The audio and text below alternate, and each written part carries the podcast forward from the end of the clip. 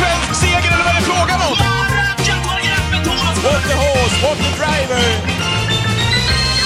Ja, här är Travpodden. Välkomna till densamma. Eh, vi har väldigt mycket att bjuda på idag. Det känns eh, kul innehållsmässigt tycker jag. Mm, jag skulle säga att det är en säsongsavslutning också. Vi kommer att göra ett specialavsnitt inför V75 nyårsafton. Om det är så att jackpotten bygger på sig. Det är ju 8 miljoner extra där. Det kan ju bli mycket mer. Det finns ett par omgångar här inför som kan bidra. Och är det så att den blir sådär intressant då kör vi ett spelspecialavsnitt istället. Men annars är det säsongsavslutning. Det händer lite grejer här i livet. Jag ska bli pappa för andra gången faktiskt här. Mm, Strax efter nyår och, Ja, kul. ja, och lite annat space. Och, och travet går väl ner lite grann i en sportslig vagga. Det är ju lite Ja. grejer från Paris som är roliga. Jag har ju Bengan till start bland annat här på, på lördag. Men, men eh, summeringar kommer någon gång. Ja, men strax innan Prix tror jag vi är tillbaks i, i vanliga rutiner igen. Det var ju på tiden också att Bruno ska få ett lilla syskon nu när Bruno har blivit sex, va? Så att det inte blir en sladdis. Det är du och Jan Timonen som tycker det där är det bästa som någonsin har sagts. Jag tror att Jan Timonen tycker det är det bästa som någon har sagt i någon podd någonsin när du slentriant när vi har Sandra Eriksson som gäst säger att Bruno är väl typ två, tre år när han är ja, ett halvår. Ja, så kan det vara. Och det är många som gillade det skämtet. Eller det var inte ett medvetet skämt för dig. Nej, Du det var trodde det väl det faktiskt den gången. Men sen har det ju blivit en grej. Apropå att bidra, eh, så ska, försöker också Travpodden bidra till framtiden i svensk travsport. Vi är med och sponsrar ponnysporten, David. Jag vill slå ett slag för att vi är det. Jag tycker att det är viktigt och det är många företagare där ute som också är det. Men eh, vi, vi vill ändå säga det i det här forumet. Ja, eh, så är det. Vi säljer ju lite andelar och en liten, liten del av de pengarna som går över, ja, de går ju till att göra den här podden bland annat och, och annat smått och gott. Men eh, ja, och så äger vi massa hästar så det går tillbaka till sporten och allting. Men vi sponsrar ponnytravet där uppe hos dig Mm. eh, med några tusenlappar då och då. Det känns helt rätt att göra det. Hur kände du när du tittade på fransk travsport och fick se San Motör vinna och därmed är klar för Prix d'Amérique här eh, nu i, i slutet på januari när han vann Prix de Bourbonnais? Vilket intryck fick du av honom? Eh, jag tycker att han eh, var bra. Jag vet inte om jag ska jämföra med starten innan intrycket över mål. Då gick han ju på ett annat sätt med full fart och fick ett passivare lopp. Nu var han ju med i, liksom i rygg på ledaren och fick också ett bra lopp. Kanske då att när han flög fram näst senast att det ändå var någonting häftigare över mål. Men att han de facto vann det här loppet över vad är det, 2850 meter Ja, med precis. voltstart. Det ska ju göras ändå trots allt. Jag tycker att han visar sin, liksom den här... Ja, men han, han, när han köttar på på upploppet, han vill bara vara först liksom, i den där ganska så täta slutstriden. Det är, jag tyckte det var maffigt att se honom. Nej, jag tyckte det var skitkul också. Eh, jag menar, den här hästen är ju en häst som kanske gör sina bästa lopp när han inte har startat på ett tag. Vi får se nu vad som händer inför Prix d'Amérique eh, och så vidare. Men jag är jätteglad att eh, han kvalar in så här. Chansen att han har kommit med på pengar ändå hade varit god, men inte säkert. Men just att han skapar den här lilla hypen som vi har i Sverige och att det här liksom når utanför travkretsen är jätteviktigt. Han vann på 12 blankt, alltså 2850 meter med voltstart tjänar 588 000 kronor och är då helt klar för Prix. Som sagt, nej, eh, ett svenskt hopp som känns som en av de hetaste och vi ska även säga det att sista veckan har ju Francesco Zet då officiellt helt och hållet fallit ifrån. Daniel Redén säger att han eh, har testat voltstart och att Var, han var, var, det, slår var, det- mot var det andra hästar. väntat det tycker du, eller var det, kom Ja, det som det, det, vi pratade om det här för några veckor sedan. Va? Det har Mm. vuxit fram, tycker jag, lite grann att ja, men när Francesco inte har startat och inte var med på första transporten ner och så här så börjar man ana ugglor i mossen. Och jag vill ju mer än gärna se Francesco Zet tävla men det är klart, funkar han inte i systemet som, som gäller så, så är det ju ingen poäng att han åker ner så att säga. Eh, och, och, och får den här segerraden bruten. Eh, och sen har ju även Joshua Tree som Jean-Michel Basir eh, tränar också fallit ifrån. Mm. Han Eh, är ju inte skadad och sådär men han säger bara att även om han vinner Continental och kvalar in så är Prix d'Amérique 2024 för tidigt för honom. Så att eh, två eh, tunga eh, favoriter, eller av favoriterna, har fallit ifrån och då är ju såklart Idao de Tiar den givna huvudfavoriten nu men där bakom är Samotör, ja, bland, vad är det, blir det andra till femte hand där. Det får vi se lite grann hur det Mm. Ehm, utkristallisera sig. Vi har ju säkert någon Basire som kommer segla upp här som bra. Framförallt Berry som ser väldigt fin ut och kördes passivt senast. Så att, eh, det, det är ett tag dit men Samotör är med och det är vi väldigt glada över. Och vi kommer att i den här eh, podden eh, prata mer Prix d'Amérique givetvis här under januari månad, precis som vi har gjort tidigare också, när vi grottar ner oss lite grann i det där loppet. Eh, har vi en rubrik egentligen ifrån Åby, omgången i lördag. Sen känns det som att vi bara kan lägga den åt sidan i det här avsnittet. Ja, eh, vi har så mycket annat att prata om här så att vi konstaterar att Adrian Colgjini tog alltså en fyrling på V75. Hans första fyrling någonsin. Mm. Två stycken med egentränade och han vann alltså fyra lopp i rad. Eh, det tar vi med oss från Åby. Eh, I övrigt var det... Känns en... inte eh, just stall Colgjini som kanske det mest utpräglade stallet där man tidigt på en tävlingsdag kan se vart ska det här barka någonstans? Är du med vad jag menar? Får de en bra start, Colginis, och det är bra flow, då känns det ofta som att nu kommer hästarna prestera. Blir det två startgalopper, eller två galopper i de, i de första loppen, så känns det lite samma sak. Jag tycker det känns så mer på Colginis stall än på många andra. Jag tyckte att det var så mycket mer tidigare när Ludde körde. Ja, det kanske, Eh, det jag kanske kommer hänger en kvar sen dess. Åbergskväll. Jag tror han hade 18 eller 17 eller 18 hästar till start. Eh, han fick pengar med en. Det var Jaggered Face som var tvåa i Malmö Stadspris. Övriga eh, fick inte ens spänn med sig. Mm. En Åbergskväll var detta. Nu fick ju Jaggered Face då 100, var det 75 000 eller någonting för andra platsen där. Så det blev ju ändå anständigt i pengar. Men eh, inte alls på samma sätt eh, med Adrian och Dante som Kanske det var inte. förr. Eh, vilken, vilket stim han har och vad fina hästarna ser ut. Jag tänker också på Swish the Cash som fick vinna här under V86-omgången också. Så att eh, han har han har sanslöst fin eh, stäm på hästarna och fin ordning är de i också när de kommer ut. Han sa det till Matteus eh, igår då efter segern med Swish to Cash att det är jävligt kul att åka på trav för dagen. Och Ja, fattar. Det förstår jag och hans tränarsiffror har varit jättefina. Det är 14,4 miljoner inkört hittills i år. Nu är det inte så långt kvar på året men att jämföra med 10,5 året innan eller 12,6 året innan det eller 11,9 året innan det. Mm. Så att eh, ja. Det är, och, och segerprocenten 14 är rekordhög sista fem åren då för den. Så att nej, eh, jättekul för honom.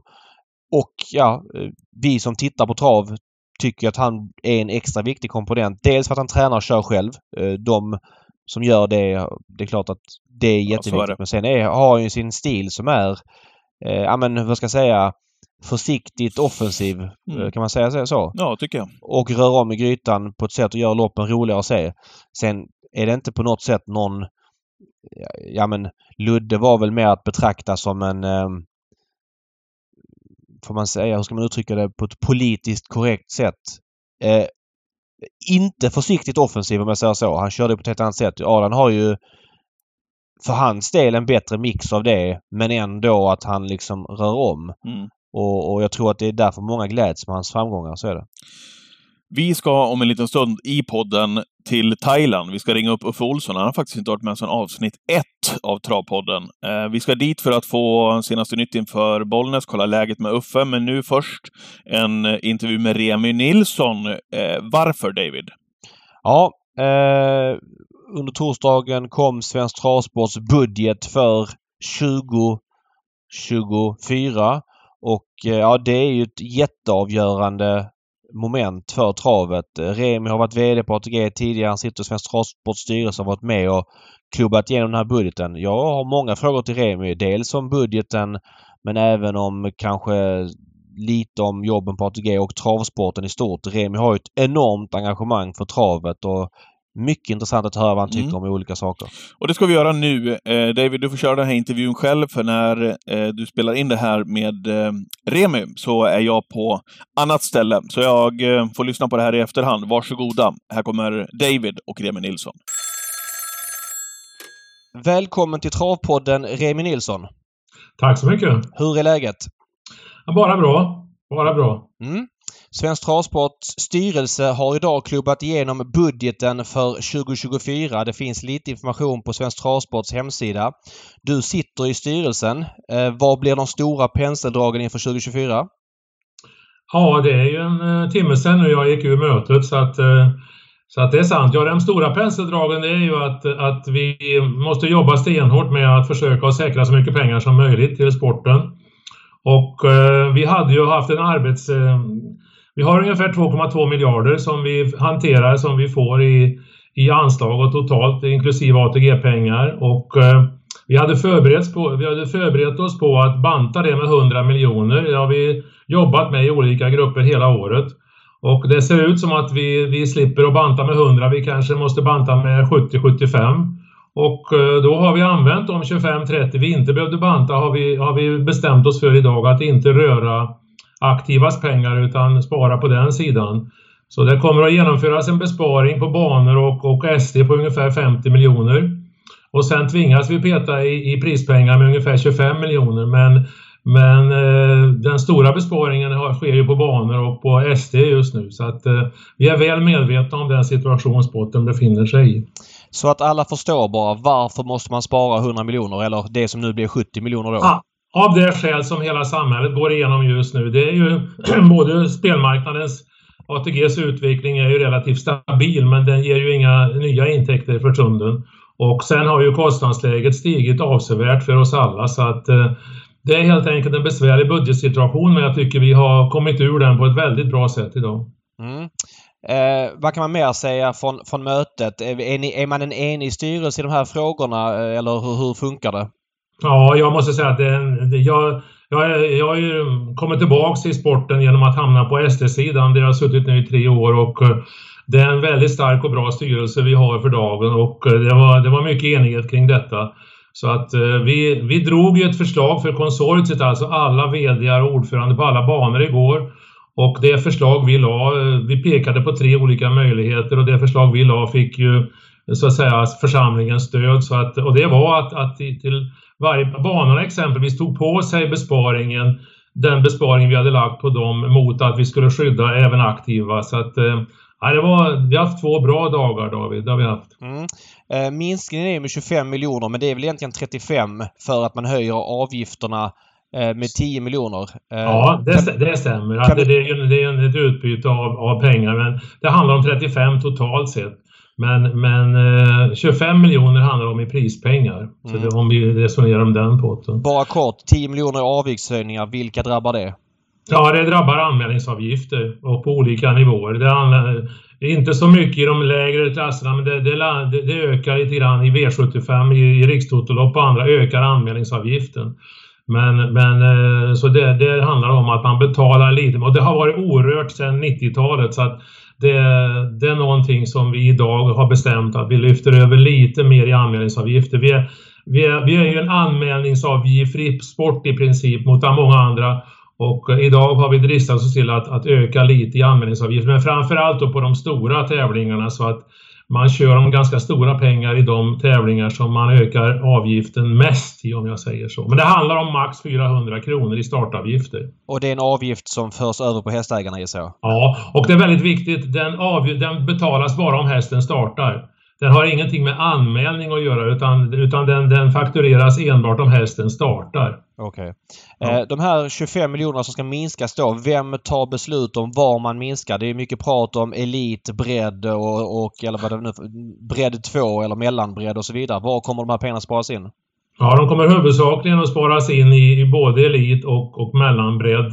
Men, men framförallt så är mellanbredd och bredd skyddad. Och det har vi haft en, en grupp eh, av, av olika av alla intressenter som har varit i. Och de har tittat igenom det här och då, deras eh, de stod bakom det förslag vi har lagt. Och eh, det kändes väldigt tryggt idag när vi fick det också bakom oss att, att den grupp av olika intressenter som har varit involverade i det här 100 miljoners paketet i flera månader också gav grönt ljus för det här. Så att, men det är klart att det är ytterst styrelsen och vi som bestämmer, men det gick i den riktningen vi ville ha det och det kändes starkt att få med sig de aktiva på den här resan. När du säger elit, kan du ge lite mer Ja, alltså det, det, handlar ju om... Vi kommer inte att röra V75. Vi kommer att röra vissa storlopp. Vilka vissa då? anslag till, till storloppsanslag och annat. Eh, så, kommer det att beröras. Så att, eh, det är en viss kapning av bidrag till stora lopp, så kan man säga. Det är väl en av bitarna i det.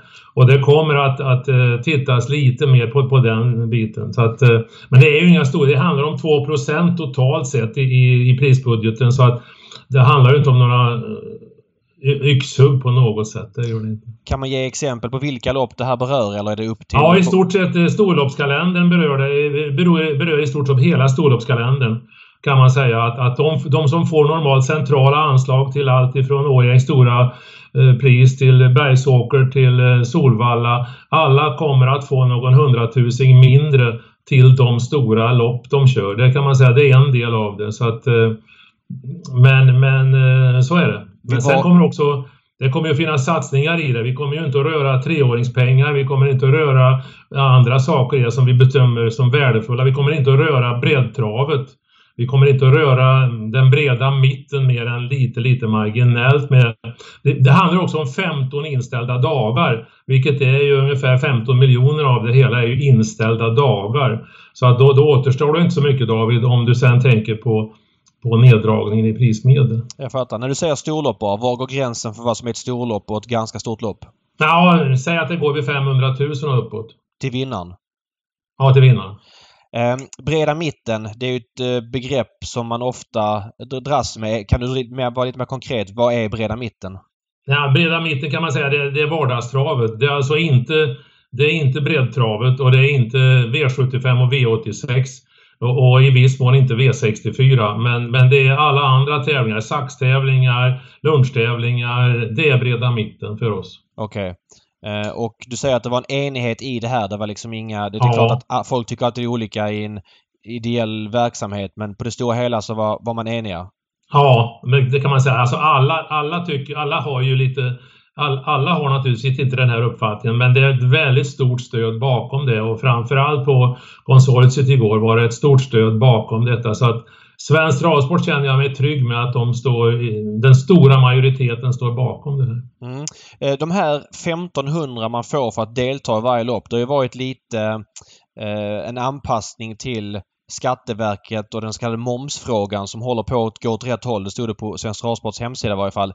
Eh, är inte det en peng man skulle kunna dra in? För det är ändå pengar man liksom inte tävlar om. Ja, jag tror att den pengen har, har just det du refererar till nu. Vi är ju kolossalt glada för att Skatterättsnämnden då bestämde sig för att, att eh, det vi sysslar med är tävlingsverksamhet och det är skatterelaterad, verks eller mm, skatterelaterad såsom verksamhet. Och jag tror att, att det vi så att säga startar om eller tävlar om eller får är väldigt viktigt ur den momsperspektivet. Så det var, det var nog ett smart drag av oss att, att överhuvudtaget ha det här och, och anse att all, alla kommer till en tävling och bidrar till tävlingen på något sätt. Det tror jag har varit väldigt avgörande för oss i, i den Nu är inte momsfrågan på något sätt avgjord, men, men det var ju 7-0 till oss i första instans nu i alla fall och det, det känns ju som att vi har, har valt och är inne på det rätt väg där om jag säger så. Men behöver den vara 1500? För den var 500 tidigare, den har ju höjts eller spelar det ingen roll gentemot Skatteverket hur mycket det är?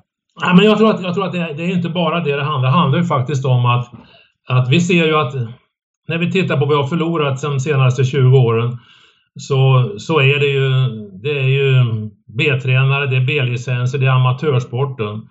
Ehm, 360 travtränare hade 9000 hästar i träning 2000 och 360 travtränare har ungefär 8700 hästar i träning idag.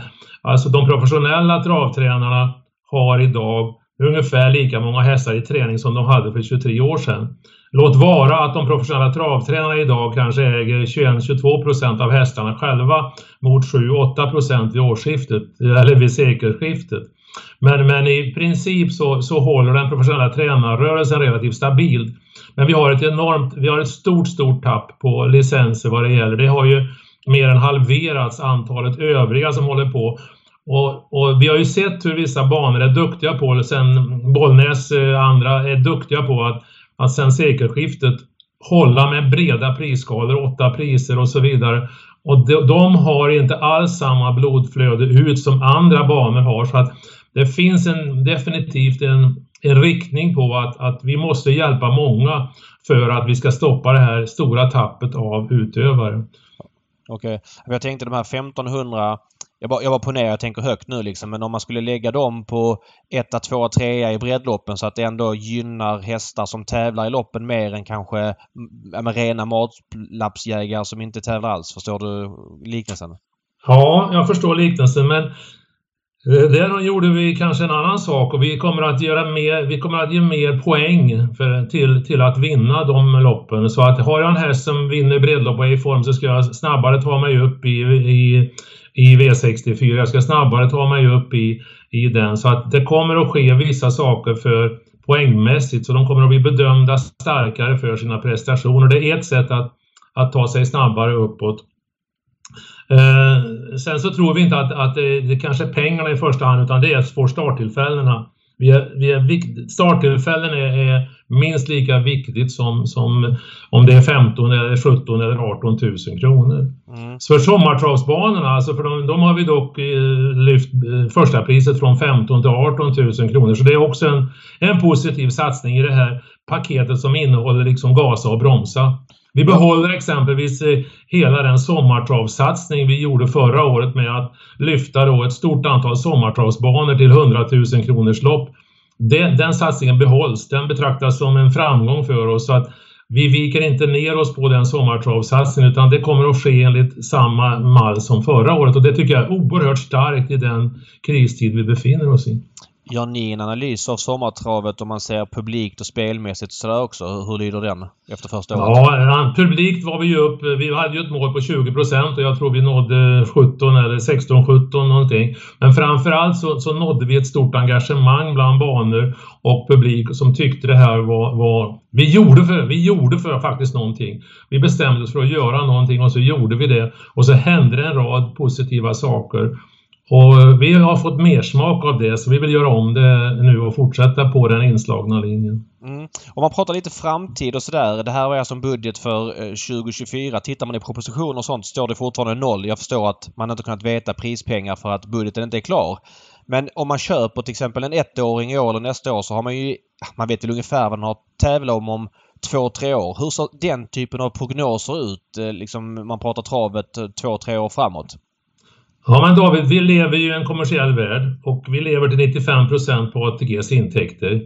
Och eh, vi kan naturligtvis eh, säga vad som helst men eftersom vi inte lever i ett statliga anslag utan vi lever i en kommersiell värld som är väldigt beroende av hur det går för ATG så är det svårt att säga vad vi har i prismedel 27, 28 och 29 eller vad vi har till aktiva utan det är det är tyvärr en, en, en, eh, en, en historia som är en, en, konjunkturhistoria som vi är beroende av upp och nedgångar i. Så det är väldigt svårt att, att spika, men det är klart att vi vill säkerställa för så lång framtid som möjligt. Och ATG har ju varit väldigt duktiga på att leverera stabila pengar. Men det behövs ju bara att vi hade misslyckats med, med covidperioden så hade vi varit eh, halvbankrutta idag kontra vad vi är och så vidare. Så att det är väldigt svårt att säga till investerare i vår sport att vi kommer att vara så här starka 2027. Det, det, det, vi, är, vi måste förstå att vi är en kommersiell bransch som kan gå lite åt olika håll. Men, men, men var är det jag menar ATG gör väl ändå den typen av analyser. Får inte ni ta del av dem eller hur funkar det där? För du ändå varit jo, vi får ju ta del av deras analyser men deras analyser, eh, att det är svårt för dem att titta mer än ett år framåt i tiden och, och prognoser är ju inget annat än prognoser så att ibland kommer de fel och ibland kommer de rätt. Och ta bara det innevarande året, du säger att det har varit tomt i, det har inte stått vad vi kör om nästa år. Nej, det är en väldigt osäker period in i kaklet nu som återstår där man ska köra Winterburst som handlar om en halv miljard i intäkter. Alltså, det är väldigt mycket som avgörs kommersiellt bara i december.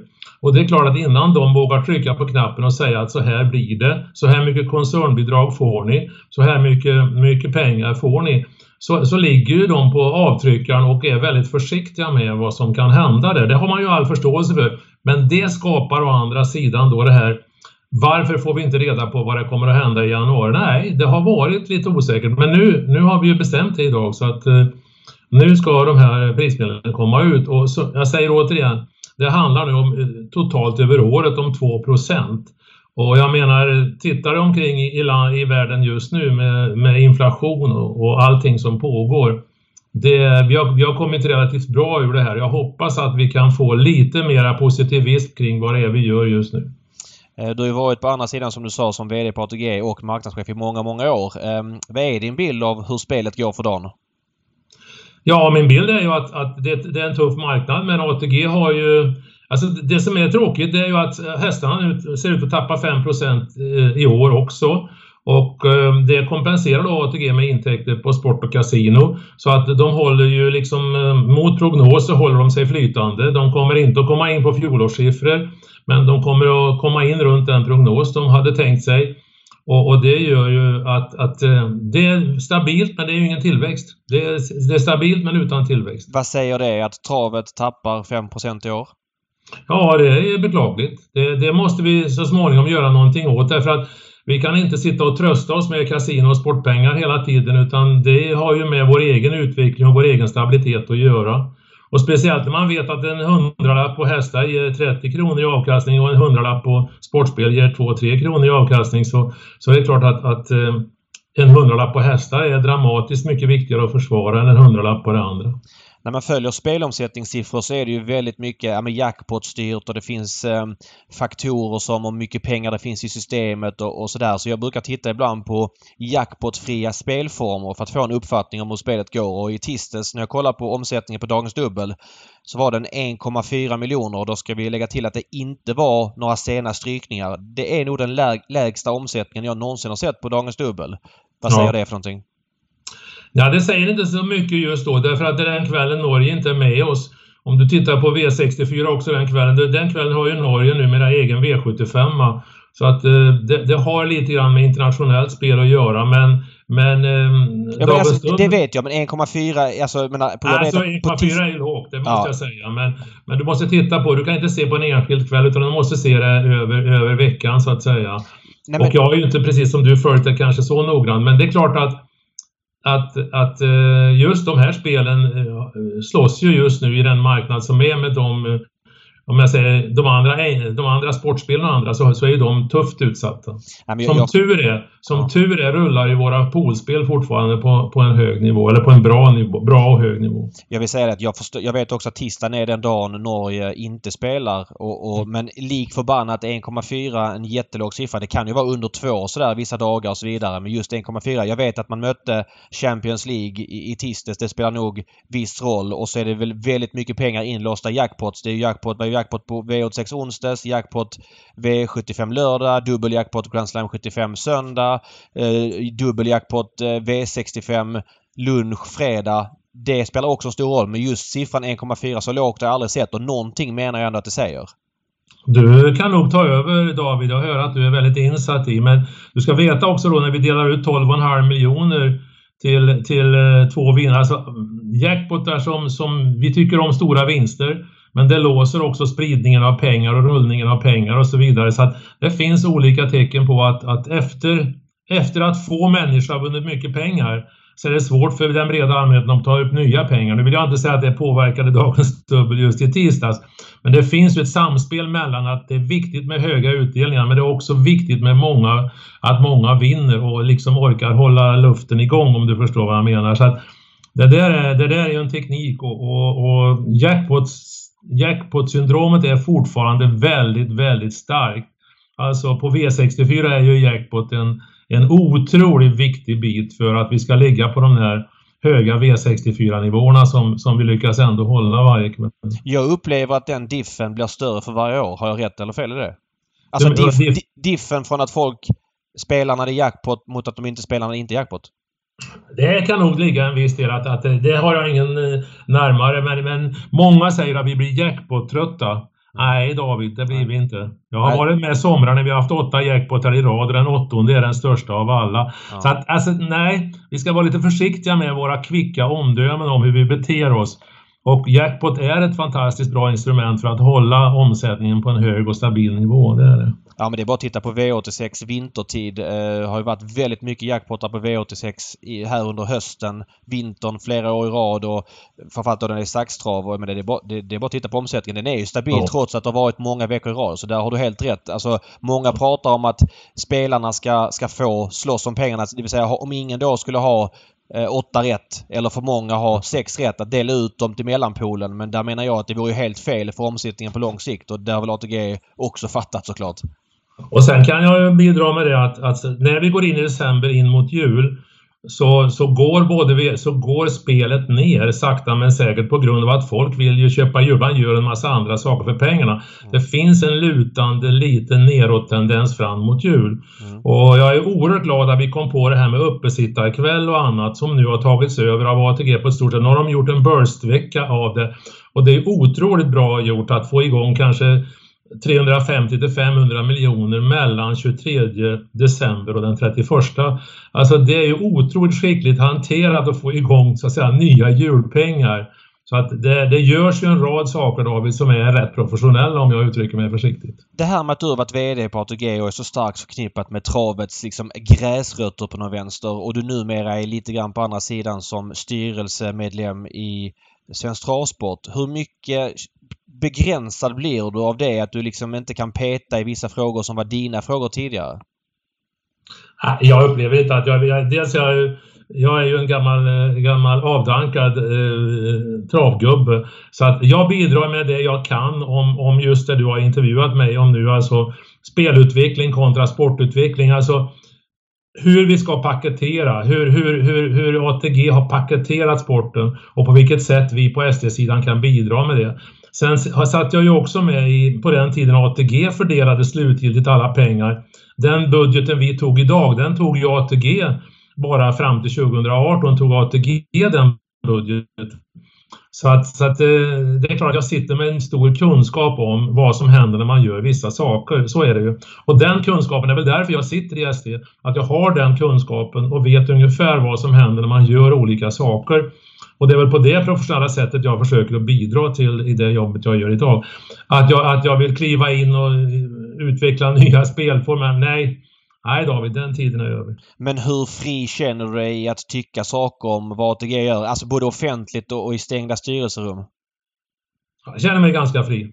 Jag tycker att jag känner mig ganska fri av... Alltså vi har ju... Vi har ju vi har ju kört alla VN. Vi har ju kört, vi är uppe i V86, nästa blir liksom V98. Och det är liksom, alltså det, VN är tagna och ATG paketerar dem så gott det går idag och utvecklar dem så gott det går. Så att allt det, all, all, hela det kartoteket vi har använt är liksom förbrukat och eh, nu måste vi komma in på andra saker. Och dessutom måste vi fortsätta att vårda poolspelen för det är vår stora, stora intäkt.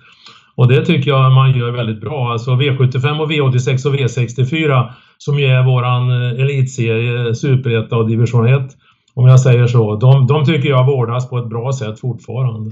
Men så här... jag, jag, har, jag har få pekpinnar att komma med i det fallet, det måste jag säga. Sen var... finns det väl andra, andra ställen där jag skulle ge mig på en lite, lite paketering kring olika saker, men det, det är ingenting jag springer om runt och talar om att man gör fel.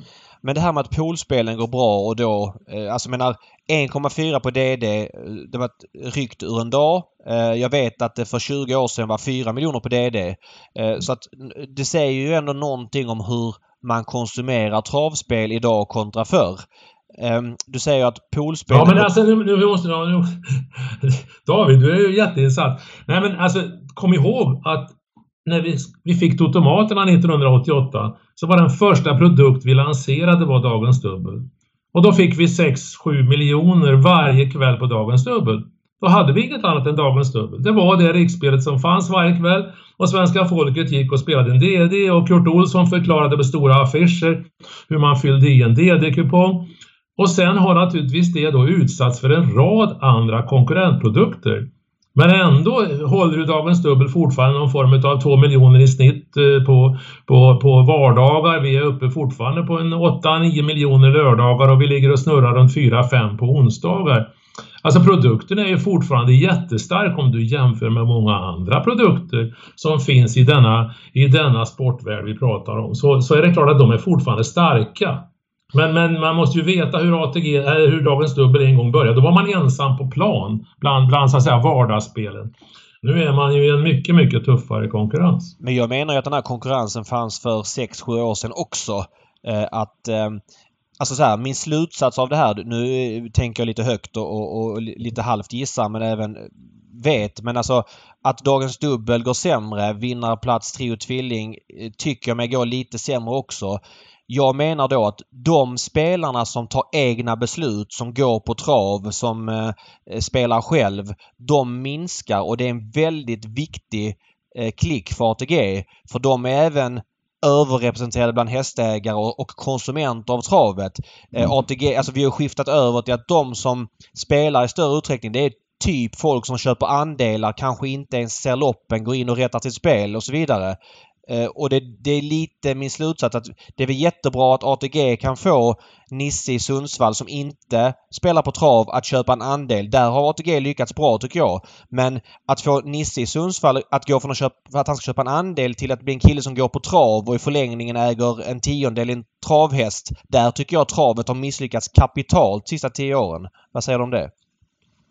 Ja, alltså jag, jag tycker... Alltså, när man Anledningen till, vad jag förstår, att man, att man sökte sport och kasino det var ju att vi redan på min tid såg att, att travspelare är ju inte bara travspelare utan vi visste ju att 85% av alla travspelare spelar också på annat. Ex, eh, exempelvis sport och inte minst och nu sen senare också kasino. Och tanken var ju att de ska inte lämna sitt ATG-konto utan vi ska upprätta ett sport och kasino så att de kan använda sitt ATG-konto och vara kvar hos oss. Och det är precis vad som har hänt. Det är precis vad som har hänt. Vi har, vi har ju lyckats att få travspelarna att stanna på sitt ATG-konto och, och, och, spela sina sport och sina kasinospel. Så på så sätt tog vi ju hem en massa pengar från de kunder vi redan hade på hästspelen. Och sen har vi kanske också fått en del nya. Men, men den strategin måste jag säga, den har ju ATG lyckats med. Sen kommer då, mot de här låg, lågavkastningsprodukterna som sport och kasino är, kommer ju naturligtvis de att utsätta sådana då mera högavkastningsprodukter som först poolspelen men också Dagens Dubbel och Trio och andra. De kommer att påverka det och den här mixen den är ju, den är ju, den är ju precis som du säger, den är ju viktig att den, att den hålls rätt och att vi verkligen får ett optimalt eh, utfall. Men det är klart att de låg lågmarginalprodukter vi hade när vi tar in två till, alltså sport och kasino i familjen och vi vet att vi är i princip i samma plånbok och gräver det är klart att det, det, påverkar, men det starka är ju att vi fortfarande lyckas behålla den totalintäkt vi, vi så att säga är ute efter. Men, att, eh, men nej, att, det, att, att, att ATG till en sport och kasino, det är no-brainer. Alltså för mig är det liksom helt givet om man kunde göra det och jag är helt säker på att det varit bra för helheten och för, för hästnäringen på stort. Liksom. Kan man få in fler intäktsben så, så det tycker jag inte är något problem.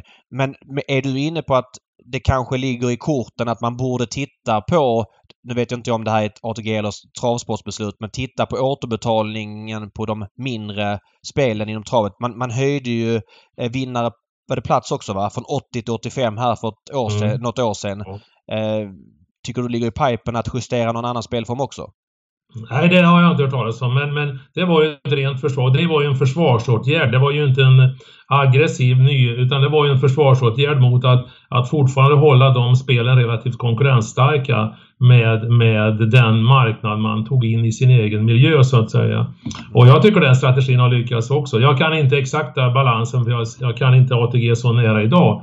Men, men, det är klart att, att det blev ju frampressat av. Kom ihåg att vi kom från en monopolsituation. Vi kom från en monopolsituation där staten satte återbetalningsgraden. Alltså det är inte, det är inte någon direktör på ATG satte vad vi skulle återbetala utan det bestämdes av, av riksdagen att ni ska ha 35% avdrag på poolspel, ni ska ha 20% avdrag på vinnare och plats och så vidare. Det är ju ingen, det är ingen direktör som har knäckt utan det, det är ju ett arv från en monopoltid. Mm. Och nu befinner oss vi i en, i en öppen marknad där våra hästar är utlicensierade och kan spelas på av alla parter. Och det är klart att då kommer det ett mycket tuffare konkurrensläge. Och det har ju alla, alla monopoltravnationer fått, fått vara. Men jag tycker vi behåller situationen och stabiliteten väldigt bra.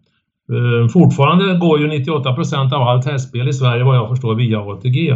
Och det är ju otroligt starkt. Det är, det är ett otroligt förtroende bland kunderna. Eh, dina sista år som VD för ATG, när var du slutade? Var det 2012? 2012. Ja, eh, då var det mycket prat om eh, utlandsbolag som högg en stor del av Eh, ja, spelpengarna. Jag minns Elitloppshelgen 2012. Det var tre vinnare och alla tre var från Sydafrika.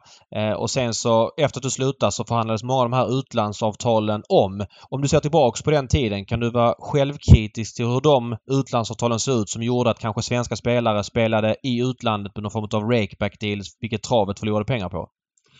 Ja, jag kan vara självkritisk för att eh, det är klart att vad, vad, vi, vad vi var utsatta för liksom man är fortfarande är så, så råkar man ut för så att säga, ja, vi ska inte gå djupare, men robotspel eller, eller så att säga systematiska attacker från, från eh, helt enkelt eh, planerade, ja, det har inte med kunskapsspel att göra utan det har mer med, med andra. Och innan vi upptäckte det och hur det fungerade, vilket var just i det här eh, skiftet när jag lämnade och, och Hasse tog över.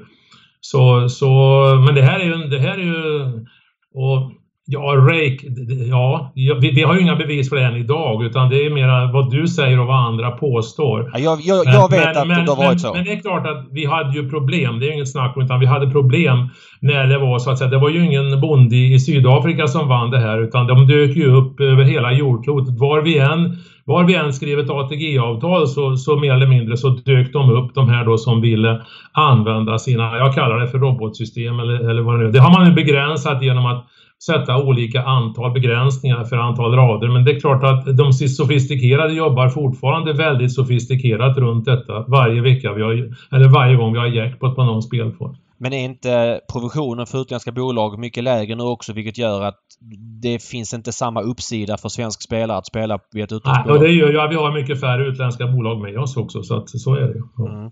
En annan fråga. Eh, du ehm, har ju varit, ja, som sagt, eh, involverad i många frågor om travet. Eh, en fråga som fortfarande berör mycket. Den kan uppfattas som tjatig men varenda gång i en Facebook-tråd och liknande när, när ämnet kommer upp så är det väldigt många som tycker till om det och det är det här att totoluckorna då, man tog beslut att de skulle försvinna från banorna med start 2023. Eh, många banor ryckte de även i samband med pandemin och så vidare. Har det varit en lyckad grej för travet tycker du?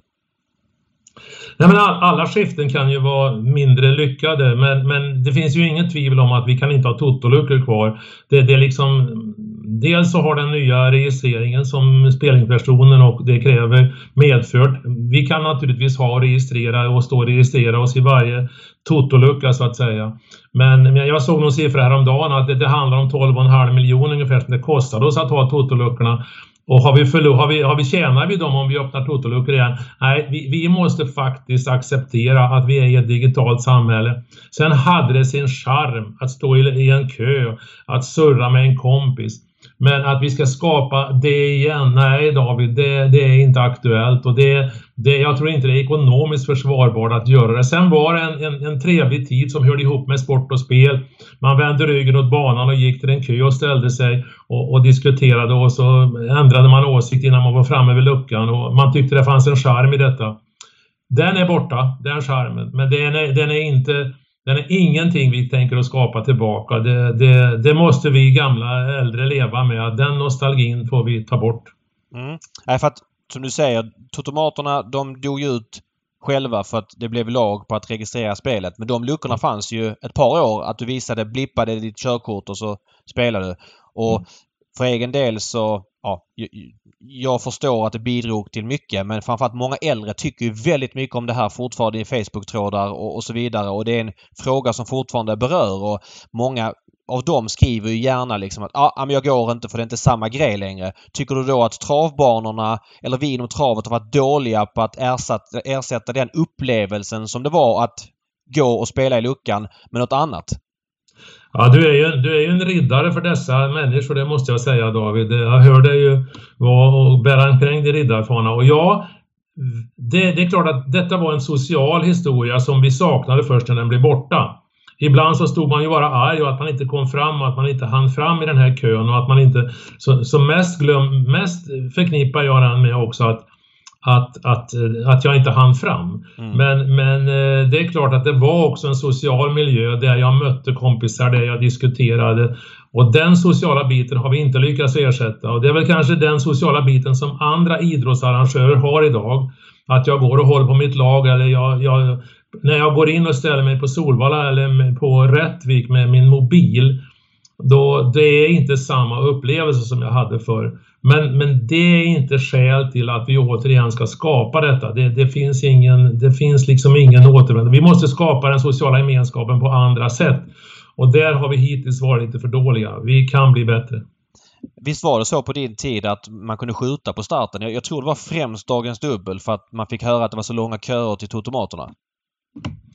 Ja, på din tid, det låter ungefär som augustis tid. Nej, det, vi, vi, det var sällan vi... Det var nog vid någon V65, V65 starter vi kunde eh, skjuta på när det var mycket barnpublik. Det kom 6-7 tusen till en V75 och ibland så kunde vi då, det var för många som skulle lämna in i sista sekunder och så vidare. Du kan ju bara titta på de belopp som kommer in på på digitalt idag mellan eh, kvart över fyra och 20 över fyra så förstår du vilket, vilket kö det var i vissa situationer på den tiden. Mm. Men det var ju ingenting vi utnyttjade. Vi var glada för omstarten om jag uttrycker så. Jag fattar. Men, men hur, ja. hur togs det emot av de aktiva? För, för man upplever ju den debatten har ju funnits lite grann i, i olika skepnader nu med Eh, att eh, IT-haverierna har varit och att man skjuter på starten och med vilka anledningar. Men det, ni kunde utan problem skjuta tre minuter på, på starten och utan att det blev liksom ramaskri. Ja, alla, alla aktiva på den tiden förstod i alla fall vilka pengar vi pratade om. Och, alltså det var ju inga stora, vi ska inte göra det till större än vad det var. Det, det hände någon gång då och då och, och eh, ibland så, så, så höll man på det någon minut. Eh, jag, jag förstår inte irritationen över att, att, att det ibland blir IT-stopp, blir det. Och jag har ju agerat på det och sagt att, att, att eh, alltså ATG har ju räddat i princip alla lördagsomgångar sen vi började. Men vi har kommit, kanske kommit igång eh, en timme för sent, två timmar för sent eller annat. Men på något sätt har vi lyckats att klara det och det tycker jag är otroligt beundransvärt. Om man fattar att det görs ungefär kanske 300 000 transaktioner sista minuten så kan det ju hända vissa saker ibland. Det kan hända det ena och det andra. Så att, eh, men när du säger ja. att ATG har en, eh, räddat alla så upplever jag att det har varit fram tills i år. Eh, framförallt den här Halmstad-omgången i våras när man fick något IT-strul 20 minuter innan men valde att köra 16.20 ändå och, och folk var ja. helt galna liksom och, och sådär. Ja, där, där åkte man ju ifrån pengar. Det bestämde man sig för att åka ifrån pengar. Eh, så att eh, det har du rätt i. Men, men generellt sett så gick ju omgången och den hade ju ändå jag vet inte, men den hade väl ändå 70 miljoner eller någonting. Ja, Vad jag menar är 15 att, ungefär på V7. Men, men sen låg det ju nere V71, 2, 3 så de som var på bana kunde ju heller inte spela digitalt. Ja, och sådär, så att, ja. Mm. Nej, men sådana, såna, och sådana saker kommer ju hända även i framtiden på grund av att vi rör oss just i den digitala världen. Men, men vad vi tjänar på, alltså ta bara alla sommarsvackor som var när vi, när vi åkte på semester och inte hade något um, postombud eller automatombud. Idag ligger vi på Kanarieöarna och lämnar in våran V75 digitalt. Alltså du ser ingen du ser ingen sommarsvacka som vi hade på 15-20 procent tidigare. Den finns ju inte. Du har, ju, 80, du har ju 83 miljoner även i Halmstad eh, den 6 juli. Ja, alltså, fram, det, det, ja. framförallt... Alltså, du, du, måste, du måste se även de positiva. Ja men absolut och jag vet ju framförallt eh, mästerskap, fotbollsmästerskap, då, då var vi ju hårt utsatta. Exakt, nu, nu, kan vi ta betalt istället för att vi har sporten också så det är väl jättebra för helheten. Mm. Eh, bara ett sista ämne här innan jag släpper dig. Du pratade lite grann om eh, publiken och, och, och, så vidare och det har ju varit en, en käpphäst eh, som har gått ner i, i, i många år. Eh, men jag upplever att den har gått ner av olika anledningar vid olika tillfällen och, jag upplever att, eller det fortsätter ner, att vi hade Solvalla en V75 här i början av eh, december. Man tappar 50% av inskannade biljetter mot, mot samma tävlingsdag förra året. Då ska vi säga att den dagen låg en vecka tidigare och var finaler. Åby körde i lördags. Eh, man tappar 300 från 1500 till 1200. Tappen fortsätter Eh, så att säga. Hur ser du på det som styrelsemedlem i Svensk Travsport? Vad gör vi där? Vad har vi för direktiv till banorna? Liksom, är, det inte där vi knyter nya spelägare och nya långsiktiga, eh, eller spelare, spelare och potentiella hästägare på sikt? Ja, det är värre än så David. Jag har till och med varit ordförande i den publikgrupp som styrelsen har tillsatt och vi har ju tittat på... Det är ju så att den digitala upplevelsen just nu slår ut våran banupplevelse. Och jag tror att, att vi, måste, vi måste jobba på mer sätt. Alltså 80 procent av de som går in i Färjestads ishall kan inte laguppställningen. De går dit för att det bara 20 procent vet vad Färjestads spelare heter. Och, och, och det, det, de har skapat en upplevelse runt detta som är mycket, mycket större. Och det har de gjort genom ett mödosamt arbete över många år. Nu ska inte vi jämföra oss med det på något sätt, men, men jag tror att vi måste skapa mer gemensamma ja, tillsammansupplevelser och närma oss hästarna på ett helt annat sätt. Och det, det, det tar lång tid att förklara för mig. Men, men framför allt så är vi ju digitala oskulder fortfarande. Vi, vi använder ju inte det digitala system som övriga samhället använder. Vi tar inte reda på vad David Neves tycker om. Vi tar inte reda på vad Remi Nilsson gör. Vi, vi, vi, får vi tag på, på, på Davids adress så bombarderar vi dig med, med i stort sett allt vad vi har. Alltså Färjestad Hockey, de har 19 olika biljetterbjudanden utan att kunden vet om dem. Alltså de har identifierat 19 olika agerande av människor som kommer till ishallen utan att kunderna vet om det. Och det, det, alltså det, det är ju oerhört skickligt. Man måste förstå att man besöker idag olika saker utifrån olika, olika nivåer och det har de byggt upp sedan 2017. Jag skulle önska att vi får in åtminstone ett par hundratusen till i en databas som vi först kan börja fråga vad är det? Vill du ha stallbacksbesök? Vill du, ja, vad vill du göra? Och sen bearbeta de människorna med just det jag tycker är kul vid upplevelsen. Idag behandlar vi alla lika.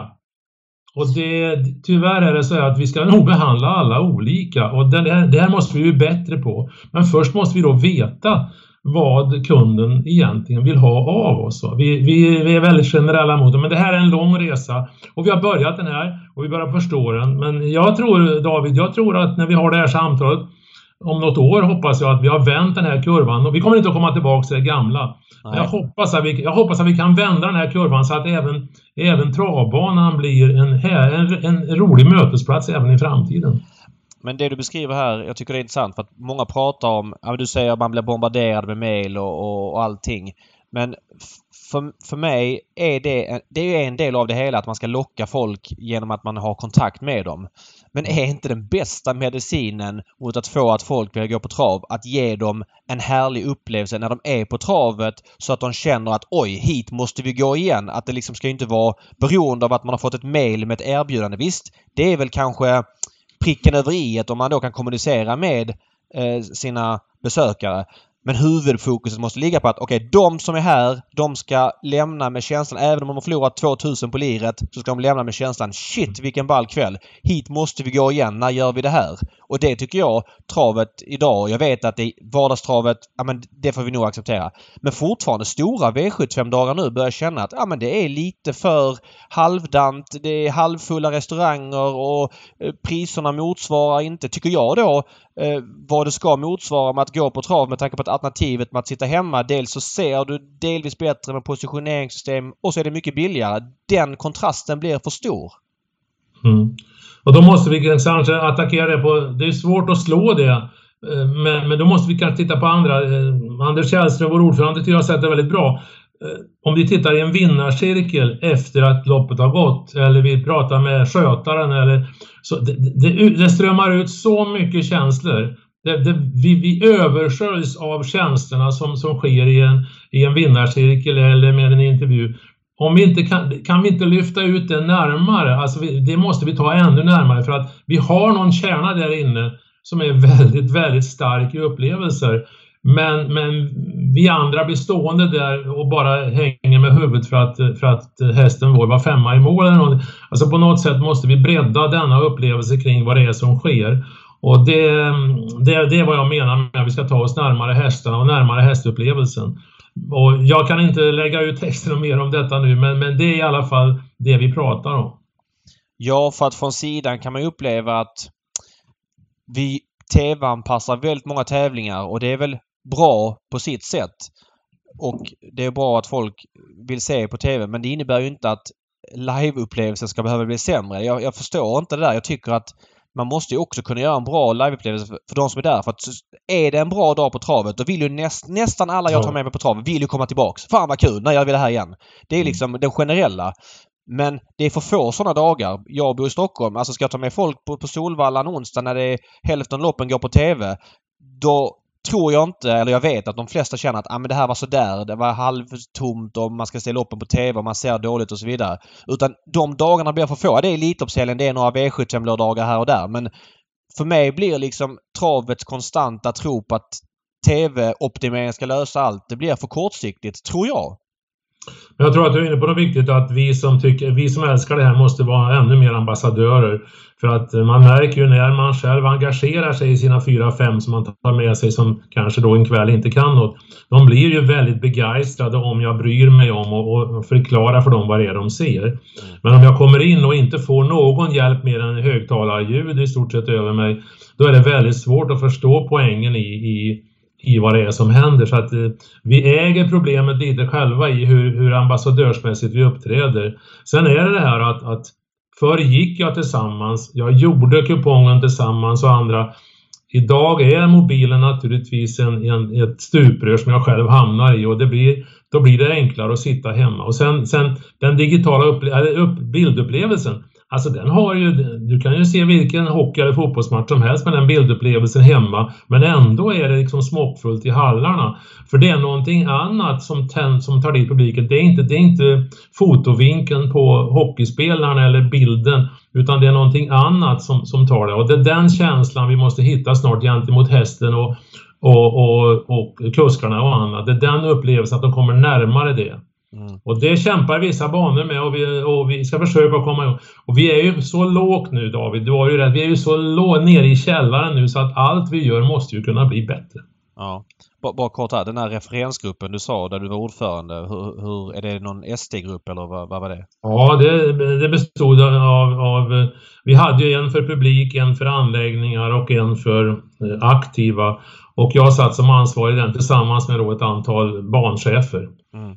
Så att vi var fem stycken i den. Men sen, och där gjorde vi ett arbete då som vi har lagt fram och som nu finns med i planen mot 2030 som ju, eh, som ju eh, travbanorna och konsortiet tog igår. Vi, vi fullmäktige tog det igår. Så vi har lagt fast en, en plan som fullmäktige har sagt ja till igår. Eh, och eh, eh, nu ska vi jobba mot dem och nu, nu måste det bli verkstad. Nu måste vi göra saker.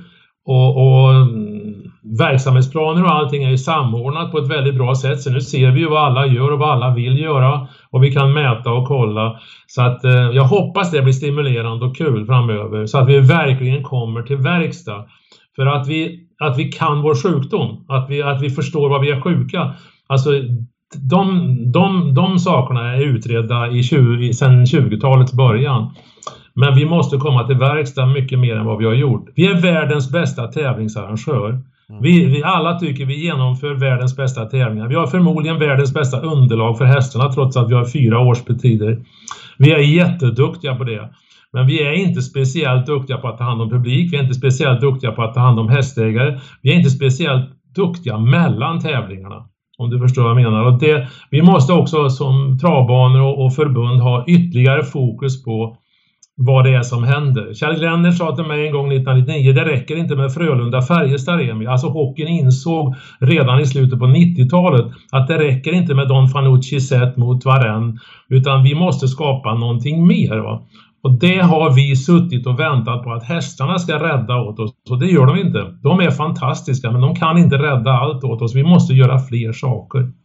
Nu ja, kommer jag in på väldigt djupa saker men... Nej men jag blir glad av vad du säger för att alltså jag vet inte, jag vill ju inte hur jag ska uttrycka det men för egen del liksom blir besöken färre och färre. Visst, jag kommer alltid vara travintresserad men en del av travet är ju det här med man träffar likasinnade och man har ju väldigt många vänner som tycker det här är skitkul. Och träffas man mer och mer sällan, ja, men då blir ändå avståndet till liksom travet för långt och blir det det, ja, men hur länge orkar man med de här fakturorna från tränaren eller eh, hur länge orkar man gå back på V75 innan storvinsten kommer när liksom den diffen blir för stor? Jag är jätteorolig över den. Jag tror att många tar lättvindigt på att folk ska bara hänga i. Men, men jag tror inte det är så. För jag tror att blir den diffen för stor, då, då pallar inte folk och då är vi illa ute, vi som vill att travet ska finnas kvar.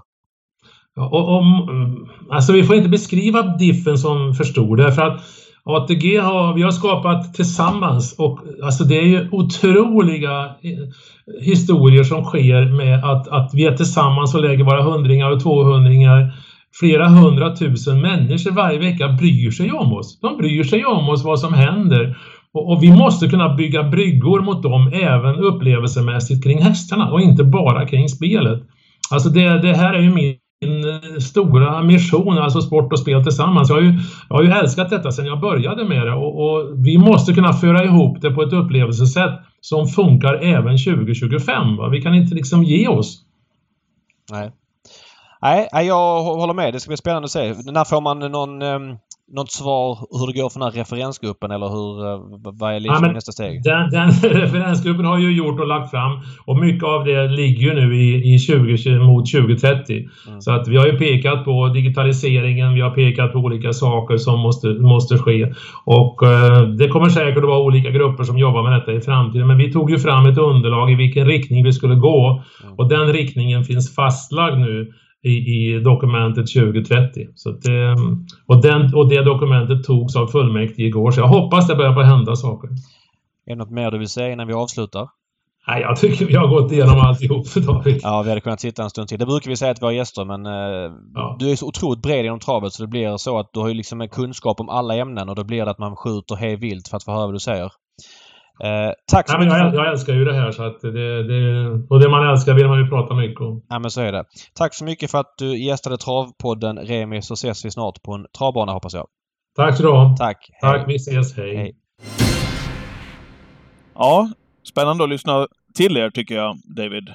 Ja, och eh, inte helt oväntat blir det lite längre än vad man trodde. Men Remi är ju... Han har ju så otroligt engagemang och kunnig inom så många frågor. Det blir som att eh, prata med någon som också... Alltså, han är också en av få beslutsfattare som eh, jag tycker han är väldigt bra på att se sig in i den generella travbesökarens och mm. travkundens liv.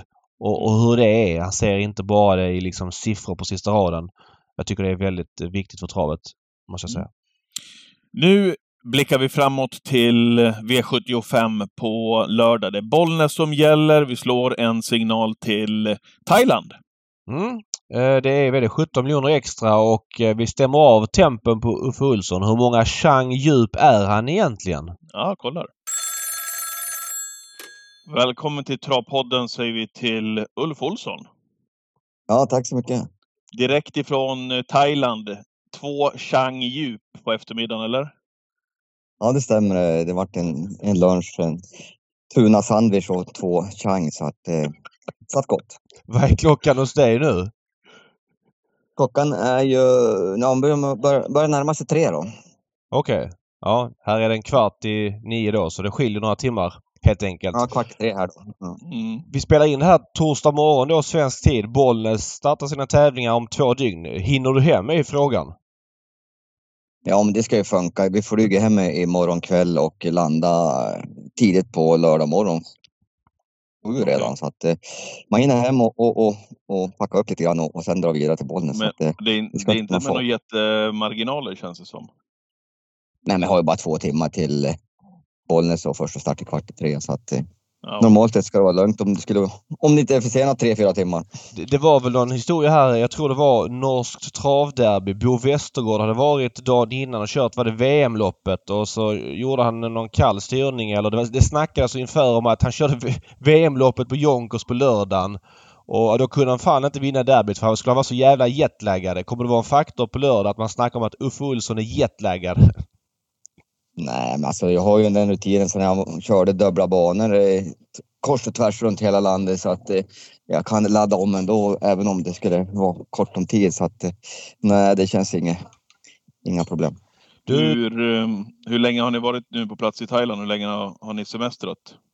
Ja, det blir nästan 14 dagar när vi landar på, på, på lördag, så 13 dagar är vi borta. Okay. Du har kört in 25 miljoner i år, än så länge 25,5 miljoner. Det är lite mindre än fyra sista åren. Eh, vad beror det främst på? Du har kört mindre lopp också ska sägas. Ja, men har väl haft lite sämre. Jag hade ju en fantastisk helg där kriteriehelgen i fjol körde in fem miljoner och jag har inte kört Bengan i år och då har jag inte kommit upp i de där miljonerna riktigt. Ja, det är nog bra. Har tjänat 125 lax. Det... Ja, men det måste vi reda ut. Är, är, han, är han petad, eh, den thailändska Chang-kusken på Bengan eller vad, vad är det som sker där egentligen? Nej, vi har inte petat någon. Vi har ju, Örjan har ju kört först och främst. Sen så skulle, var, var vi nog tanken att Uffe skulle köra i Europa där kvalat, men då hade han en Tarzan-häst tror jag. Och sen så, ja. Jag vet inte. Det är ju de loppen i princip bara. Annars ja, så, så att, ja. Hur, hur påverkas du av att du inte får köra det du sa alldeles nyss här med kors och tvärs och att du liksom inte får köra på två banor samtidigt i den mån det har varit möjligt tidigare? Nej, det är klart att eh, man tappar lite grann på ett... Det är väl det att du tappar... Ja, men lite kunder kan man ju tappa på grund av att man eh, eh, ja, väljer en viss bana och så är det någon annan kust som vinner med en aktuell häst på en annan bana så blir det ju ofta den som kör gången efter. Men samtidigt så här i efterhand så tycker jag det inte gör så mycket. Någon gång måste jag trappa ner och eh, jag har inte gjort det självvalt. Eh, nu vart jag ju tvingad att trappa ner eh, så att så här efterhand så jag tycka att det, det var bra på så sätt. Men samtidigt så tycker jag, har jag sagt förut, att jag tycker regeln är helt fel. Men det, det är en annan sak. Det är den här eh, 22 mila regeln va? Att man inte får köra på två banor samma dag om det är mer än 22 mil mellan arenorna. Så att du kan inte köra lunchtrav på Bergsåker och sen köra på Valla på kvällen utan det funkar däremot om det är lunchtrav Gävle och Valla och det då gör att ni kör i mindre utsträckning och du gör det och ett par till. Ja, det stämmer. Eh, fråga där. Rickard N Skoglund som ändå är en... Eh, ni har ju kört mycket bil ihop men också en konkurrent. Ni kör ju ofta på samma banor. Han har dragit till USA här nu eh, och känner av läget. Har du någon kontakt med honom hur han tänker framöver? För att hans eh, närvaro eller inte närvaro måste påverka det ganska mycket ur en konkurrenssynpunkt. Ja, jag vet inte, vi är bra kompisar. Vi pratar faktiskt lite varje dag när han är i Amerika för att eh, när, när jag vaknar på morgonen då är det sen kväll i USA va? så att eh, det skiljer 12 timmar där så att eh, vi har hållit kontakten och, och jag tycker det är jätteroligt att han tar chansen att prova i, i USA och, och ja, det har ju gått bra också de här loppen han kört så att ja, jag liksom skulle inte njuta om om han stack iväg. Jag skulle bara tycka att det var jättekul för hans skull för att jag har kommit upp i åldern så pass också så att eh, jag är ändå nöjd med min karriär om man säger så. Ja. Eh, en annan fråga. Det här med uppsittningsavgift var ju ett diskussionsämne för ett par år sedan. Nu har det lagt sig helt och hållet men du valde att inte ta någon uppsittningsavgift efter att initialt ha gjort det.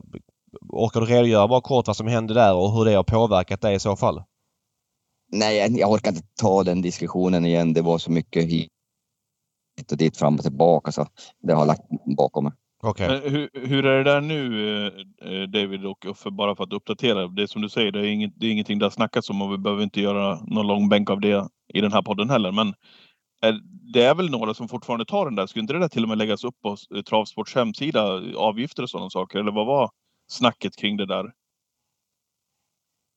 Jo, det står väl på, Ja, jag är mm. med. Då, ja, David kan väl svara. Jag vet inte. Det, det står väl på hemsidan eller på, på Travsport vilka som tar betalt va? Ja, alltså det här är ju inte någon stor mm. grej överhuvudtaget längre. Det står bara att vissa tar uppsittningsavgift upp till en viss summa och sen så vissa tar bara... Ba, alltså, de tar ingen om de kör in ett visst belopp. Då ingår det så att säga och sen då vissa som inte tar. Men bara så att vi. Du, kör, du tar ingen Uffe längre utan du... du, du och det, det är bara så punkt liksom. Ja, det har varit så. Men jag tror att jag kommer att börja ta den här miniavgiften som jag vissa kuskar tar då, att, om det inte överskrider en viss summa. Ja, fattar. Ehm, um, V75 Bollnäs på lördag. Det är en stor jackpot. Uh, Bollnäs som bana, bara en uppfräschning. Bollnäs kör ju V75 i somras. De kör väl det två gånger om året men det är alltid skönt att fräscha upp. Du kör där mycket. Hur är de innersta spåren bakom bilen? Ja, det är jättebra där faktiskt. Eh, bilen går bra och du har en ganska lång startsträcka innan bilen släpper så att det tillhör väl de bättre banorna tycker jag. Eh, så att det är inget, inget oro över om man har ett innespår. Eh, voltningsmässigt sådär, hur bred är banan? Ja, alltså jag är dålig på att veta hur bred banor är och så vidare. Nej, nej okej, men känns det som att det är plats? Jag menar, vissa banor är ju trängre ja, än andra. Det är, det är bra plats, men sen på alltså de flesta banorna typ om nu kanske tar bort Kalmar och någon fler så, så ja, är åttan lite sen i, i volten och springspår det blir lite svårt att komma iväg för att femman kan också vara vägen lite grann. Men det är ingen, banan är ju normal, bred tycker jag. Det är inga, inga konstigheter. Nej. Fattar, fattar.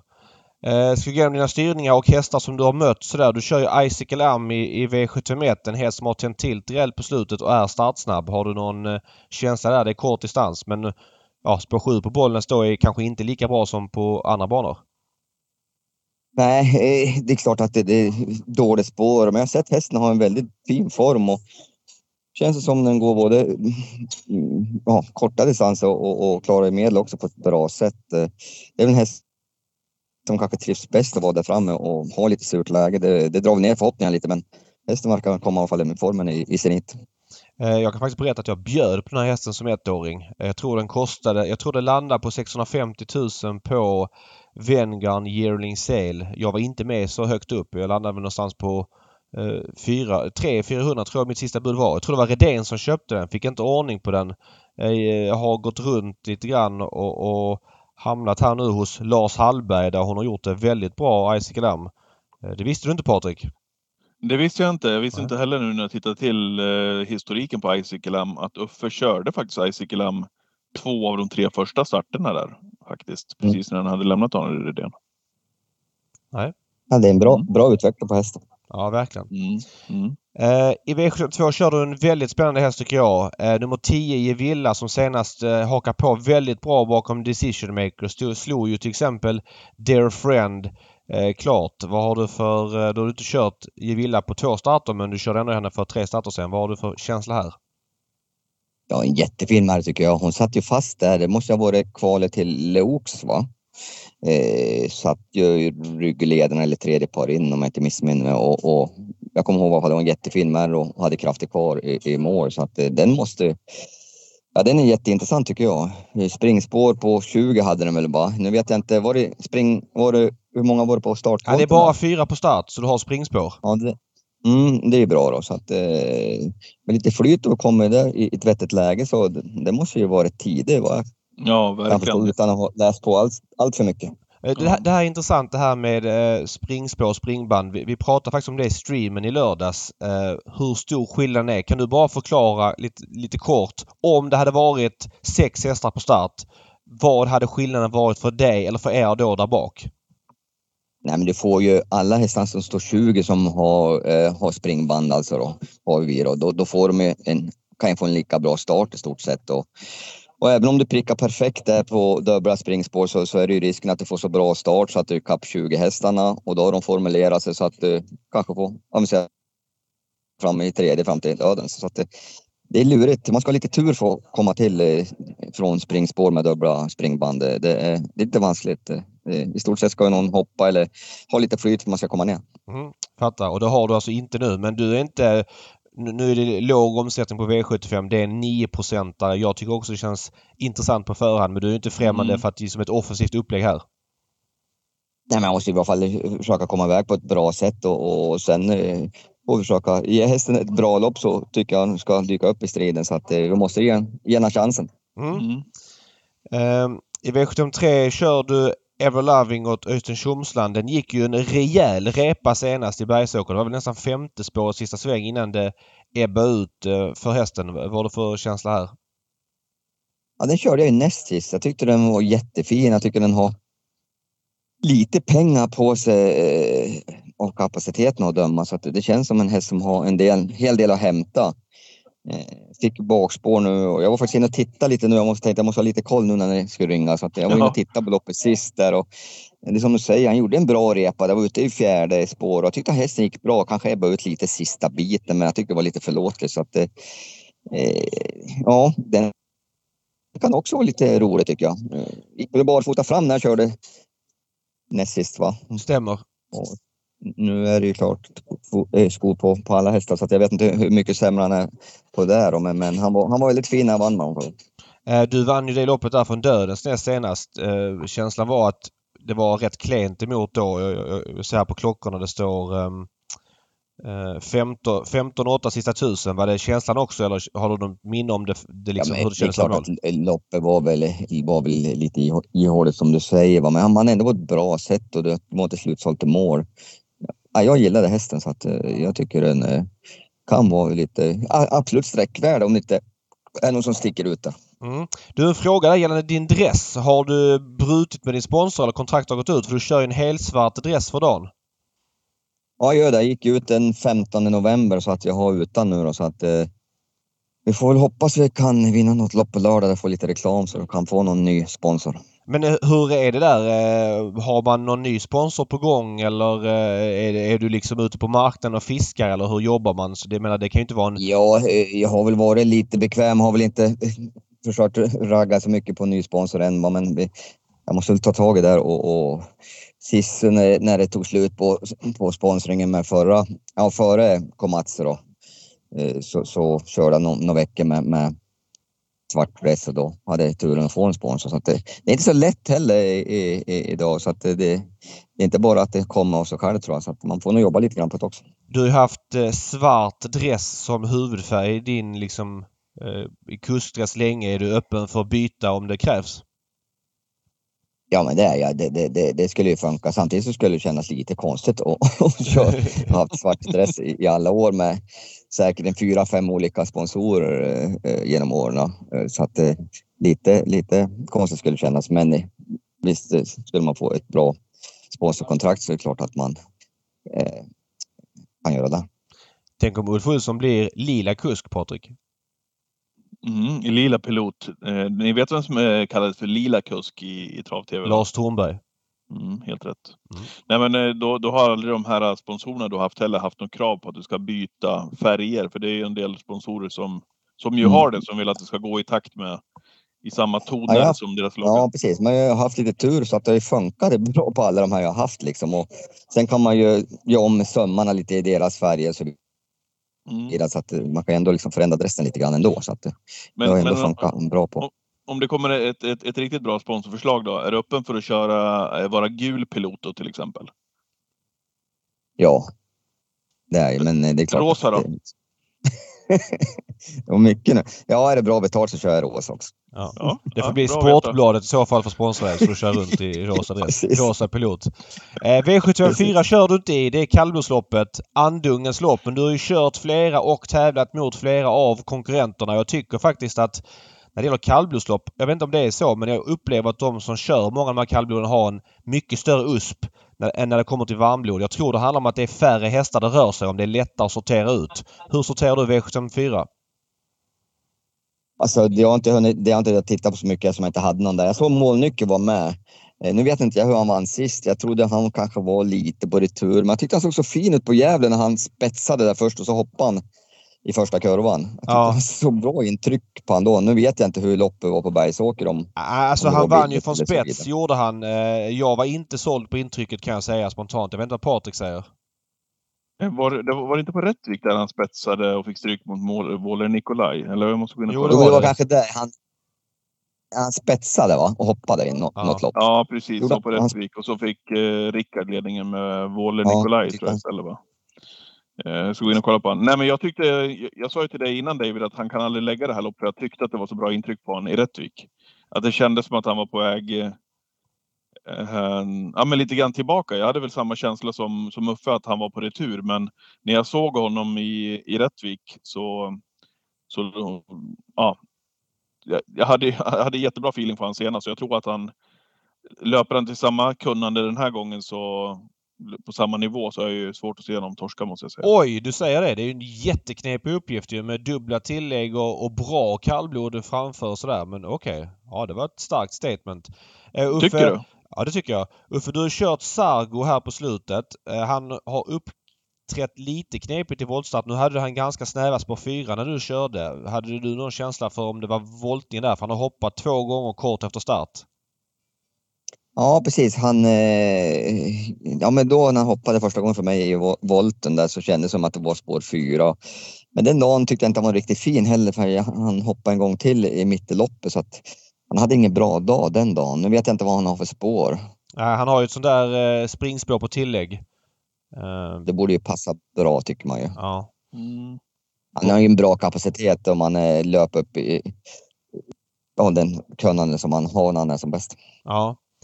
Eh, I V75 gulddivisionen kör du guldgnuggaren Hard Times. Eh, kan du trolla härifrån? Alltså han är nog sin livsform tror jag faktiskt. Han Oj! Varit... Ja, alltså, men det har han ju. Alltså, han, det är klart han vinner inte så mycket lopp längre, men han har inte vunnit på flera år. Men eh, när Rickard körde näst sist så gick han bra. Och sist på Valla gick han ju bra, med lite bättre tempo på det loppet så tror jag han har vunnit faktiskt. Det är klart, det var, jag tyckte det var ett ihåligt lopp på förhand på alla den dagen. Eh, men han var inte långt efter som trea va? Nej, nej. nej men det är klart, nu möter han ju Hajon Pepper och det var ju, vad var det mer?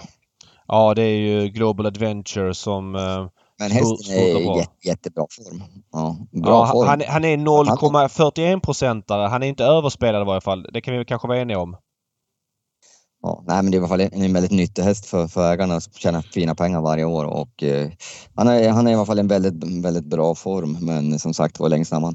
Mm. Men du, nu, jag gick igång lite grann på den där infon på Hard Times då, för det är inte den blodigaste gulddivision som har körts. Det ska man ju ha klart för sig.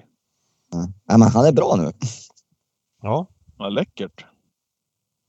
Mm. Men 0,41 för den procent. skull, jag inte ur hakan att han ska vinna. vinna men Nej, han är i alla nej. fall i riktigt, riktigt bra form. Mm. Ja.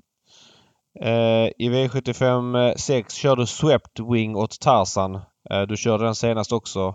Ändå bra avslutning va? Den är, den, nu är det också låg omsättning här men känns under Mm. 1 Det känns lågt alltså. Han visade form sen han fick ett bra lopp, men spurtade väldigt friskt där. Det var väl stoeliten han var med i. Ja, loppet som Decision Maker här, precis. Samma lopp som... eh, Precis, ja. så att eh, bra form där. Det, alltså, han kändes fin i alla fall den gången och hade bra form. Men vinner ju sällan två på, på 57. Ni brukar säga det att det är ingen slump. Nej, ja, men så är det väl. Så är det. Kan han vara med och hugga om lite fina pengar får man väl vara nöjd. Ja, fattar.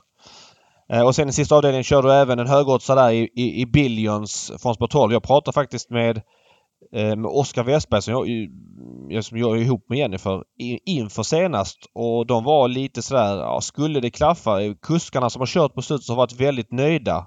Så sa man. Nu vet inte jag vad det säger riktigt men men inte spår 12 kanske svårt härifrån. Vad säger du här? Ja, men det är ju, det är ju det är svårt att vinna V7 från de lägena. Han får ju ändå smyga därifrån också. Va? Så att det, det, är de med och hugger om lite hyggliga pengar så, så får man vara nöjd eh, den här gången som det känns. Ja. Mm. Så bästa chansen på V75 så här på förhand, det var Gevilla eller spontant? Ja, jag tycker det. Sen eh, är det väl Tjomslands där som är näst bäst. Men jag tycker ju Villa Stick är väl den som känns mest intressant. Mm.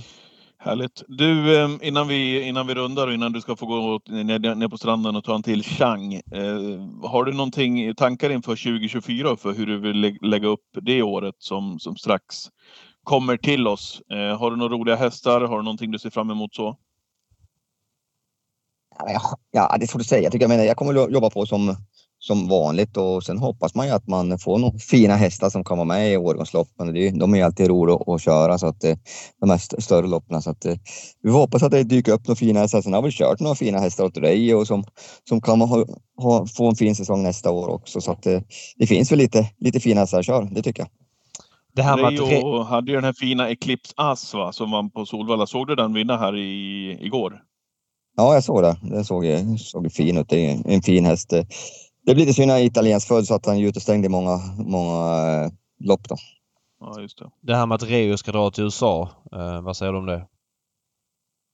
Eh, ja, det är klart, det, det har man väl haft på känn att han eh, kommer att göra någon dag så att eh, eh, det känns väl. Ja, det är klart, det är väl eh, inte roligt för mig. Det, det är ju en kund som man har som levererar fina hästar så att.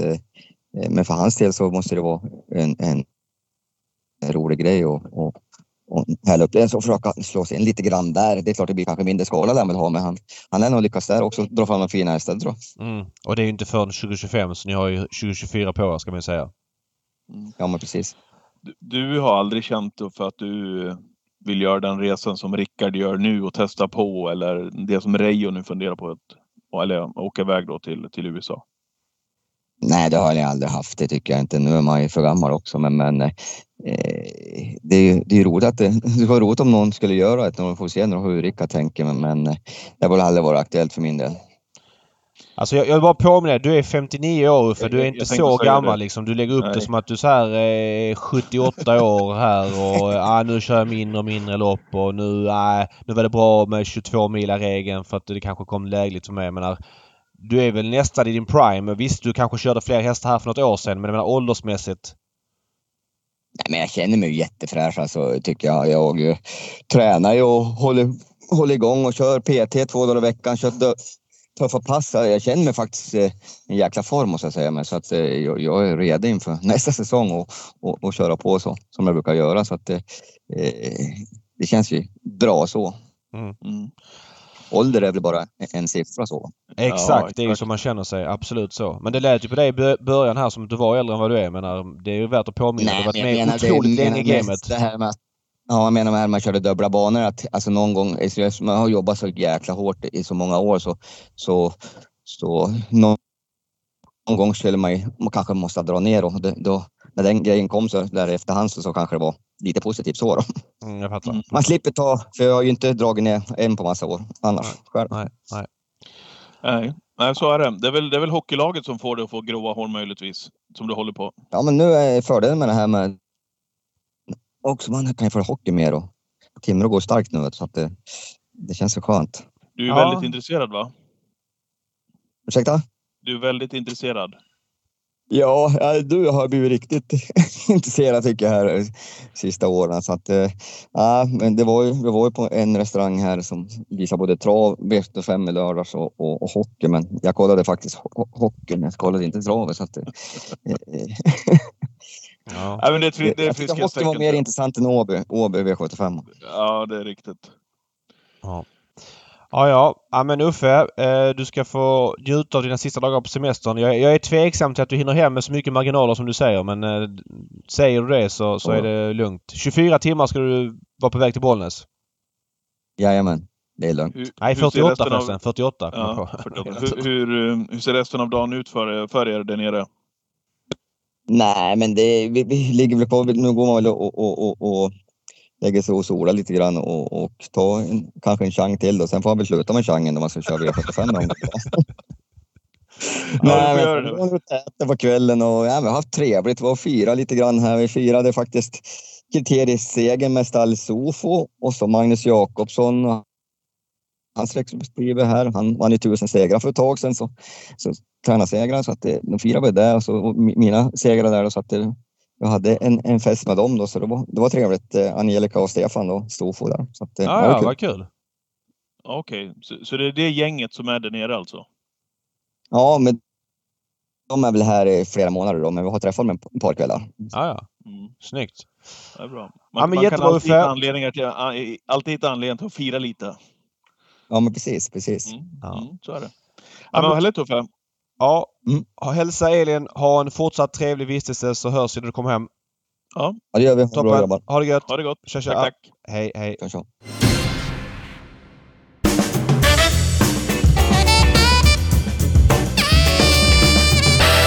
Vi avslutar med veckans hiss och diss och du ska dissa den här veckan David. Kör på. Jag dissar den här veckan eh, och eh, ja, jag tror jag varit inne på det här tidigare men eh, tycker så otroligt mycket illa om det att jag måste bara beröra det. Jag såg att eh, Anders Lindqvist skrev en eh, preliminär startlista till Prix d'Amérique. De som det mest troligt nu kan bli med en och en halv månad att gå på och eh, i den så var Cockstyle med och jag har fått in på raden också att man ämnar att sikta på Prix d'Amérique med Cockstyle. Han, han behöver inte kvala in utan han kommer med på pengarna. Han har tjänat 19,8 miljoner. Haft en otrolig karriär. Men eh, ja, sista åren har det varit, ja, sista året har det varit iskallt. Det har varit sju starter i år, en seger. Han vann ett lopp i Jägersro här den 4 oktober. Och, ja, men han var bra. 12 och 2 full väg liksom. Fullt godkänd. Men han är ju såklart väldigt långt från att vara Prix d'Amérique-duglig. Han har ju varit oplacerad i sina 1, 2, 3, 4 sista starter på Vincennes. Eh, och är ju såklart, eller fyra det räcker inte för sen är det 5, 6, 7 oplacerad. Ja men du vet, det är liksom så på Vincennes. Det var länge sedan han gjorde sig gällande där och det loppet han vann här för något år sedan på Vincennes det var ju 2-1 bil. Eh, jag tycker det är jätte... Alltså det här Har inte, har inte du dissat Cockstyle Jo, men tidigare? att han tävlar vidare på det här sättet dissar jag. Eh, nu gillar ju många sättet som man kvalar in till Prix. Att man kan kvala och så är det på pengar. Jag gillar ju... Jag tycker det är jättekul att Prix d'Amérique har så. Jag gillar att Elitloppet kör inbjudningar eh, i första hand. Man har ju några få lopp man kan kvala in via. Men här är ju ett exempel på när det inte blir optimalt med Pengar. att man kan komma med på pengar. Att en häst som Cockstyle kan komma med. Inget ont om hästen men den nuvarande kretsen runt Cockstyle måste fundera på vad man vill med sin häst. Att vara med i Prix och, och vara 150 meter efter felfri eller 100 eller vad han kommer vara. Det är ju ingen som gynnas av det. Visst, de har all rätt att vara med i det loppet men med tanke på Cockstyles karriär sett ut med så många tränarbyten på så konstigt sätt så känns det ändå inte helt bra i magen. Så att, nej, tråkigt om det blir så att man satsar mot Prix d'Amérique med Cockstyle. Ovärdigt tycker jag. Mm. Jag eh, hissar. Nu har vi pratat eh, Prix d'Amérique, vi har pratat San Motör, eh, vi har pratat eh, ja, men, toppsport överhuvudtaget. Adrian Colgini var vi inne på tidigt i den här podden. Jag vill bara slå ett slag för eh, breddsporten som vi har i, i svensk travsport också. Hur viktig den är och jag blev eh, påmind i, i måndags när jag var och gjorde lunchtrav på, på Rättvik. En, en halvt undangömd omgång såklart, en måndag i december. Eh, och kommer ner till vinnarkirken och fick träffa för första gången en uppfödare som heter Karin Roslund, som var rörd till tårar efter första segern för Häsen-modellen. Den hästen har du inte hört talas om tidigare, David. Nej, det har jag inte gjort. Eh, och eh, berättade hur mycket det här betydde. Gjorde det här i samarbete med en av sina bästa vänner som heter Lena Wallin, som är en eh, liten eh, B-tränare från Gävle som tränar Häsen-modellen. Och så har de gjort det här tillsammans. Eh, det visar också på vad häftigt det här med, med travsport är. Att det inte bara är San Motör dit strålkastaren alltid riktas såklart, utan att det här finns också i våran sport. Det, det gör mig påminn om att travsport är så mycket, mycket mer än de stora stjärnorna. Ja, jag är helt med dig. Eh, det här med bredd kontra elit kontra allting det är ju såklart debattämnen. Var man ska vikta prispengar och liknande. Och Så är det.